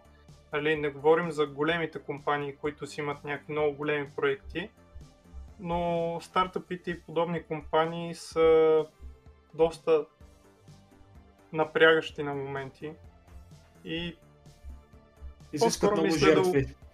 Да, изискват много жертви, много недоспиване, смяна на режими и така нататък. Аз имаше дни, в които буквално в 4 часа след обяд ставам и почвам да работя. И работя до 4 сутринта, примерно, защото съм си обърнал режима, за да съпортвам разни потребители от Америка и така нататък. Да. Та, има го това нещо, ние като релизнахме 3-6 часа, никой не спа от нас, за да може да фиксваме някакви ишута и така нататък. Така че това си е голям стрес като цяло. Да. Но да, винаги бих се занимавал с това нещо, защото то си е, както казвам, то си е от детството, винаги съм искал да го правя. И се чувствам по някакъв начин, нали, свързан с гейминга, с видеоигрите, с настолните игри, защото и те са до голяма степен като една основа, която и видеоигрите ползват. Всичко накрая опира до механики и до математика. Да. Нали, и затова със сигурност бих пробвал нещо за в бъдеще. Аз също бих се занимавал с гейм дизайн, понеже аз не знам дали, не помня всъщност дали ти бях показал, имам някакви мои концепции, такива гейм дизайн докове, които съм правил, но пък програмирането не ми е много на сърце. Аз съм повече по някакви дизайн, някакви такива неща. Но пък в днешно време всъщност има доста, нали, по-лесни начини вече да се прави игра. Примерно аз си бях дръпнал един гейм енджин, в който мога да правиш геймбой игри и всъщност engine беше такъв супер упростен на drag and drop. С GameMaker също съм си правил някакви малки такива игрички и мислиш, че ще става все по-достъпно това нещо. Дори хора, където не са толкова вътре в програмирането, да могат да си направят някаква работеща версия на концепцията. Сякаш има много подводни камъни, които не виждаме обаче, защото дори да можеш да направиш игра по някакъв начин, реално точно това, което и Камен казва, ние не можем да предвидим всичките тия неща с маркетинга и така нататък, които са извън. Аз говоря по-скоро за това да си направиш някакъв прототип, нали, просто един да имаш някакъв експириенс, нали, не говоря за някаква голяма игра. Аз наскоро слушах някакъв подкаст, където си бяха говорили за публикуването на първо така дребна игрица за мобилен телефон, например, и също публикуването минава през много сложен процес, който, нали, един хобиист като мен не го вижда в момента, ако не седне да го направи. Ще те питам, сложен ли е процесът реално за това да имате игра в Steam и така нататък? Публикуването през Steam минава през процес, който е Steam Greenlight, който обикновено, поне сега не знам дали вече по същия начин, преди беше минаваш през Steam Greenlight, те трябва да те одобрят. да пробват приложението, съответно дават ти някакъв фидбек след там известно време. Доста игри се одобряват от Steam Greenlight, ако трябва да съм честен, така че това не е толкова голям проблем, по-скоро после трябва да направиш интеграция с самия Steam, т.е. ти искаш ачивментите, които имат в играта, да се пренесат в Steam, обратното, нали, в Steam искаш хората да могат да си гледат техните ачивменти там, да могат да си, примерно, добавят приятели в Steam, които после пък да се пренесат в играта. Тоест имаш една постоянна комуникация между Steam и твоето приложение, която трябва да се случва. А това, примерно, изискване от Steam, за да може да ти бъде одобрена играта, или това е нещо допълнително, примерно? Еми не, това е изискване, което ти трябва да си наложиш, защото ти все пак искаш хората да могат да играят заедно. Искаш това да е като по-социално преживяване, нали? Искаш човека като направи нещо в играта, после да си му седи в Steam акаунта като achievement, да могат неговите приятели да виждат, че той е постигнал еди какво си в тази игра и един вид го награждаваш с това нещо, защото ако е само in-game, няма никакъв външен признак, няма по какъв начин той да каже, вижте тук на тази игра съм направил това, това и това. Това е, нали... Има много такива книги, за които обясняват какви типове геймъри има. Това е за ачивъри геймъри. В смисъл има хора, които искат играта да направят на 100% ачивменти. За тези хора се прави това нещо. Защото иначе ако няма ачивменти, те изведнъж казват, ми то хубаво, ама тук няма ачивменти, един вид няма майлстоун, към който трябва да се стремя, няма цел.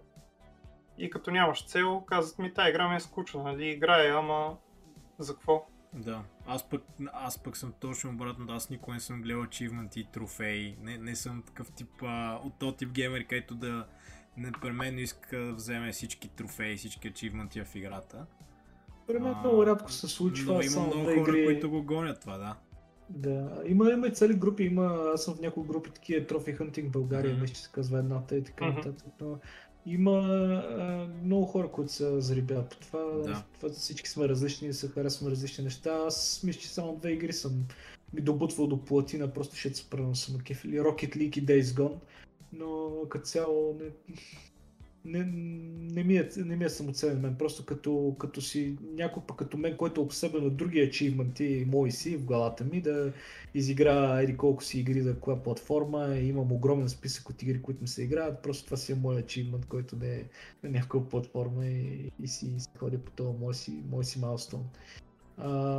Да, смисъл, всеки си измерва нещата различно. Всеки има различно свободно време в крайна сметка и сам си избира как да го инвестира. Да. Ами за мен това са ачивментите 50-50. В смисъл, аз харесвам елемента, в който ти постигаш нещо и примерно после можеш да си го видиш, казва ти постигнал си 85% от ачивменти в играта.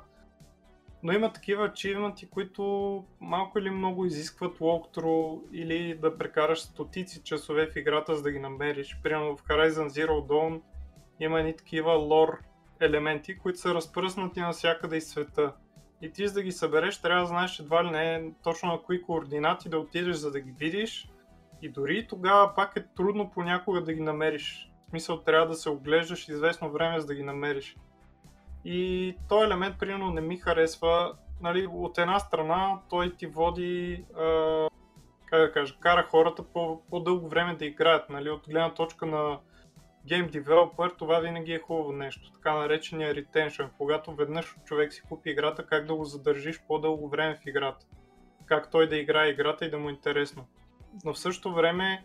Не мога да правиш невъзможно да е, че да е achievable. Да. В същото време, тук вече опираме до едно нещо, което лично за мен вече не е готино, защото хубаво, мен ми е интересно да играе играта, да кажем achievement-а да убиеш специално за Horizon Zero Dawn, да оверрайд, защото там, нали, оверрайдваш ни механични чудовища, да оверрайднеш всички чудовища, примерно е готин ачивмент, защото ти така или иначе би искал да ги видиш всичките и така нататък, докато тук получаваш едно парче някаква информация, което трябва да отидеш на някакъв закътан кът от картата и да се качиш на някакво дърво или на някаква кула и там зад единия завой на кулата трябва да погледнеш надолу, да го сканираш и така ще го получиш. Малко е, да. Цикларско е такова. И по-невероятно случило е. Сега не помня, не мога да бъде цитиран точно тази статия, но бях чел някъде, че трофи листа на Diablo 2, който беше релиснат, изискваше, имаше някакъв трофей, ако не се лъжа, поправете ме ако греша в коментарите, за да изиграеш играта на хардкор, да ме като те убият, умираш завинаги, на 99-ти левел. Значи това значи, че ти за да застигнеш между 98 и 99 левел, за да минеш това цялото нещо, ти трябва да убиеш последния бос, ако не се лъжа нещо поряка на 2000 пъти. Това не е нещо... What the fuck? Това не е нещо, което хората, които играят Diablo 2 не правят така или иначе, да, както и да е. 2000 пъти за един левел само да дигнеш максимален левел на хардкор, смисъл, една смърт ти си умрял, смисъл, целият ти герой не може да го играеш повече. Мисля, това е някакво супер хардкор, мисля, че баш хардкор, нали, смисъл. Може да кажем, че ако стигнеш до този момент, в който можеш да го убиеш 10 пъти, иначе вече можеш да го убиеш и 2000, да, без да умреш. Така. Да. Така. Ние с Ники, между другото, се запознахме точно покрай неговата игра. Mm-hmm. Ние тогава промотирахме по някакъв начин нашата игра на Comic-Con.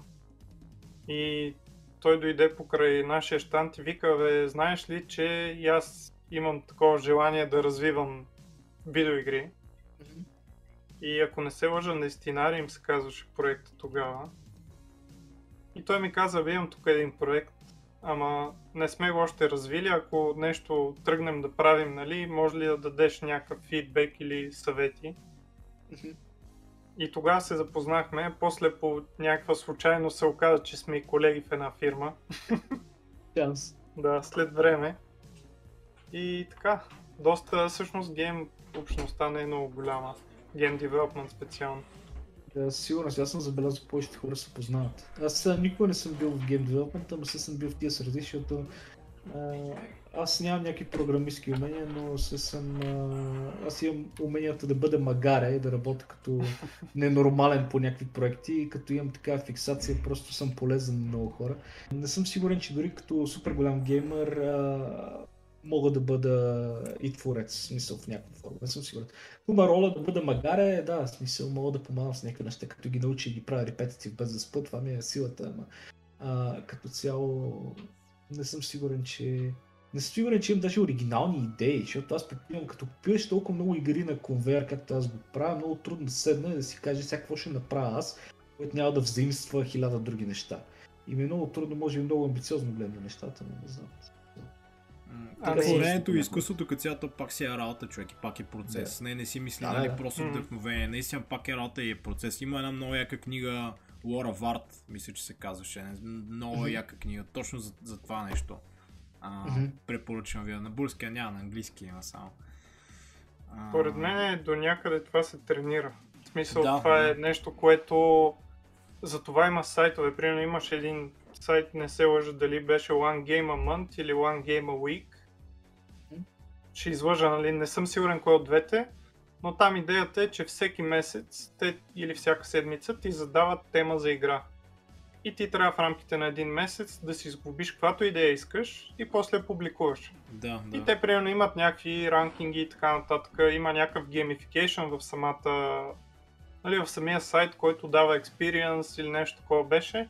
Но самата идея е точно да стимулират процеса, в който ти се научаваш да мислиш креативно. В смисъл, в началото естествено идеите ти ще са тъпи, нали? Примерно казва, там генератора им казва, че примерно Poison и Room и ти ще сложиш някакво като такъв платформер, в който има отрова и ти трябва да прескачаш. Примерно нещо такова, това ще ти хрумне, нали, в началото, но вече колкото повече правиш такива проекти, ти започваш да мислиш по-разностранно. В смисъл да мислиш, добре, ами сега, ако погледна от друга страна, нали, примерно Poison, какво може да е? Да кажем, този човек може да се намира в някаква гора и да опитва от различни плодове, да не знае кой е отровен, кой не е, те да му въздействат по различен начин. това да му дава някакви кондишъни, примерно, дали се натровил с ябълка или с нещо друго гнило, примерно изял, да му промени по някакъв начин геймплея. В смисъл, просто това те кара да мислиш по, как да кажа, не по стандартния начин, по който би мислил в началото. И точно затова всякакви такива геймджамове и така нататък в, нали, в България са все по-популярни, но и на Запад са много така на ниво и много се интересуват хората от тях, просто защото знаят, че това е начинът да отключиш до някъде мозъчния потенциал за това нещо, за креативността.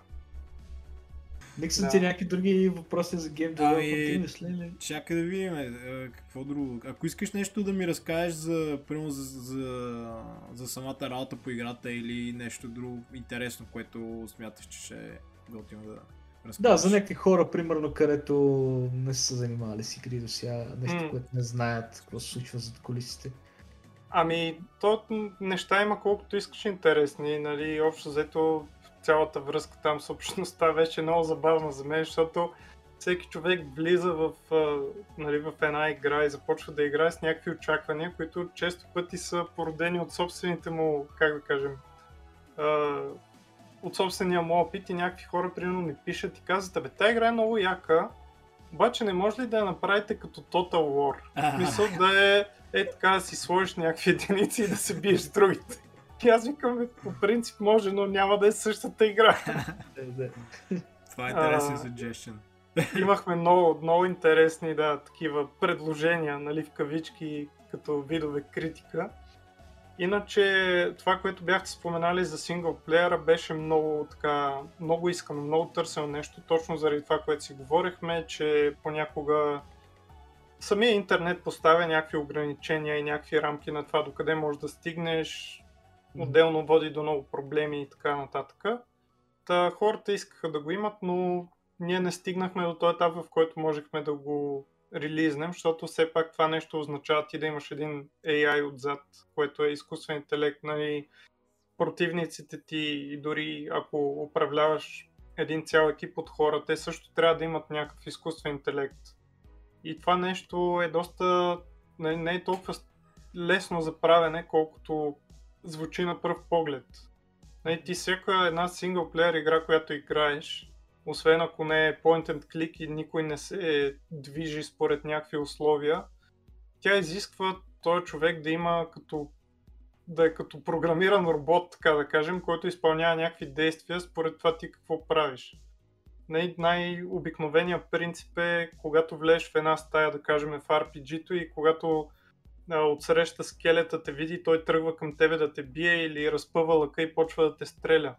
Това нещо означава, че той има някакво усещане за разстояние от тебе. Той може да види ти къде си и ако те вижда, тогава се задейства един къв си алгоритъм, който го кара да почне да стреля и да прави някакви неща. Това нещо за сега все още не е толкова лесен процес. Може би след време ще има, да кажем, някакви готови стереотипи, от които можеш да тръгнеш и да кажеш искам този да се държи като вражески, като някакво енеми и това енеми просто си знае, че виделите почва да прави нещо. Да, всичко да се прави на някакъв темплейт. Като някакви шаблони, да. Значи то все повече и повече в гейм девелопмента нещата вървят към това да има шаблони за всичко. Даже... Сигурно е доста мъчително всичко да се прави от скрач всеки път, в смисъл от началото. Да, има темплейти, дори за картовата игра, дето си говорихме, ние взехме един готов темплейт за deck builder, в който си имаш меню, в който си билдваш дека, нали, имаш си сцена, в която се биете там, се развиват самата битка и така нататък. Така че има вече такива неща, въпросът е, че това пък ти отнема до някъде от креативността, защото ти вземеш ли темплейта, единият вариант е да знаеш какво правиш и тогава вземеш ли темплейта да си го доразработиш, да го донаправиш, нали, което пак изисква това нещо на тая част на до на гласене, до на програмиране и така нататък. А другия вариант е да ползваш на готово темплейтите, което вече те ограничава доста повече. Това, което примерно взех като много така силно усещане за мен, беше точно, че аз преди започна да работя по това ММО, аз мислех, че когато работиш по видеоигри, нещата са обикновено прости. Докато истината е, че когато работиш по какъвто и да е проект, независимо видеоигри и така нататък, всяко едно нещо може да се окаже голям проблем. Нали, казахме го с локализацията, имаш едно супер просто нещо, просто да покажеш един текст. Обаче ти го правиш по такъв начин, че трябва да разпънеш прозореца, ти като го разпънеш, той почва да пречи на някакви неща отзад, да се виждат и така нататък, ти не искаш това да става. Тук има ни много решения и обмисляния, които няма как да ги предвижиш от началото, за да знаеш, че това ще стане и да действаш още преди да си започнал, нали, да ги имаш предвид. А пък това е по-скоро на момента почват едни спешни срещи, това как да се направи, това как да се направи, да се движат нещата, защото пък ако се натрупат много такива неща в един момент, вече нямаш, не се движиш напред, нямаш развитие по тия въпроси. И това е, да, може би полезно за много хора, които мислят да започват или са започнали с това нещо, е просто, че когато работиш по такъв проект, ти трябва да, как да кажем, не трябва да подценяваш това колко сложен може да бъде един такъв проект. Това не значи да не започнеш. Нали, според мен е много хубаво да работиш по такива проекти, да развиваш умението си, ако щеш дори и това, което си говорихме, креативността си. Ти може да не си програмист, но с днешните вече версии на, и на Unity, и на Unreal Engine. Unreal Engine го правят от доста повече време, де. Можеш буквално да си наслагаш едни, там се казват блупринтове, които са като готова функционалност. Това, което казахме, темплейти. Да. И ти настройваш тия темплейти, просто ги свързваш с един друг и играта тръгва да работи. Нали? Мисъл, казвам го прекалено упростено, но идеята е, че е направено доста упростено, за да могат дори хора, които не са програмисти, нямат опит като такива, да могат да си осъществят някакъв проект, който искат. Да се опитат да постигнат нещо интересно. Та от тази гледна точка сега е много по-лесно, отколкото примерно преди 5 години да направиш игра и това Ники, което каза, вече има много гейммейкъри, RPG-мейкъри, не знам си какво. Има всякакви системи, на които върху които да действаш, стига да имаш интерес и да просто да те влече. Да, абсолютно. Време и желание. Иначе тук може да споменем някои по-популярни такива. Аз гейммейкъра мисля, че споменах. Construct и Godot, той е доста популярен. Нали, които са по-такива, може да се каже за по-начинаещи. Понеже аз примерно Unity съм опитвал, обаче там ми беше много комплексно, много сложно. Мисля, че примерно точно гейммейкър и Godot са един добър начин да започнете да се занимавате. Един спорен така леко въпросчета, нали, може да се дискутира е кой жанр смяташ, че е най-лесен за начало, за някой да започне да си прави експерименти? Спомена, че в Point and Click Adventure няма много, нали, физика и така и математика и това да изчисляваш кога скелетът да опъне лъка, нали, на какво разстояние. Като цяло, смяташ ли, че първо Point and Click е едно добро начало някой да почне да се занимава, тъй като най-вероятно има статичен бекграунд и човек, който минава и събира предмети и така нататък? Или кой друг жанр може би е такъв добър, удобен за начало на някой да се зариби? Ами бих казал, че те са няколко. Примерно Point and Click е хубав от гледна точка на това да видиш как се изгражда, да кажем, една сцена или една игра с различните екрани, през които минаваш, бутони, да научиш кое как се случват като ивенти и така нататък. Предполагам, че това не зависи от каква система ще ползваш, всичките го имат като функционалност. Там по-скоро можеш да видиш как се анимират нещата, защото в една игра е много важно да имаш някаква анимация, иначе, нали, вече чисто визуално губиш от, как да кажем, губиш много възможности хората да се изкефят. Да кажат, тая игра е много готина, виж тук то как подскочи, какво направи и така нататък. Да. Защото реално Point and Click може да бъде и от първо лице и тогава да няма анимирани герои на него, всъщност като се замислят, така и това е възможно. Но, нали, основното е, че първите проекти трябва да са ти нещо, в което ти да се стремиш да напреднеш в това, което ти е интересно. Тоест, ако е по-интересно, ако повече ти харесват, да кажем, анимациите в една игра по принцип, ти можеш да тръгнеш към нещо, което е по-анимирано и дори след време да го направиш нещо от сорта на Detroit Become Human, да е по-скоро имаш някакъв decision и се плейват една редица анимации и се случват някакви неща, които няма да са толкова сложни от гледна точка на контрол от играча, отколкото просто анимациите трябва да се направят хубаво. Та, зависи каква посока искаш да поемеш. Ако искаш да е нещо с физика свързано, примерно един платформер е доста добро начало, защото ти там имаш, да кажем, изстрелване на булети, гравитация, скачаш, падаш, или може да имаш някакво летене, ако ти решиш, което да ти намаля гравитацията и така нататък, което пък ти дава много добра основа за това нещо. И вече оттам нататък... И за други жанрове, защото тия моменти са навсякъде. Аз мисля, че особено ако почнеш да правиш нещо за първи път, не трябва да е нещо комплексно, ами трябва може би да е нещо простичко, за да можеш да го завършиш и първо да научиш как се прави. Бях гледал един толк на един от девелоперите на Hotline Miami. Той беше казал, че преди да издадат Hotline Miami е направил там 30-40 някакви малки игри. Те даже не са игри, ами като някакви концепти. Повечето пъти са някакви такива като визуални презентации, но нали, са интерактивни такива. Обаче първо ги е завършвал и точно това каза, че аз първо направих 30-40 различни такива и това ми даде доста опит, нали, първо, за различни неща, за различни механики. И мисля, че това е супер важно, особено аз преди време съм имал и аз някакви идеи да започвам нещо, бръсвам се отказвам, защото е прекалено мащабно било дори за един човек. Та може би това е много важно, като започнеш да започнеш нещо малко, което има някакви реалистични срокове, примерно да го завършиш за една седмица, да направиш нещо супер простичко, но наистина да има възможност да го завършиш.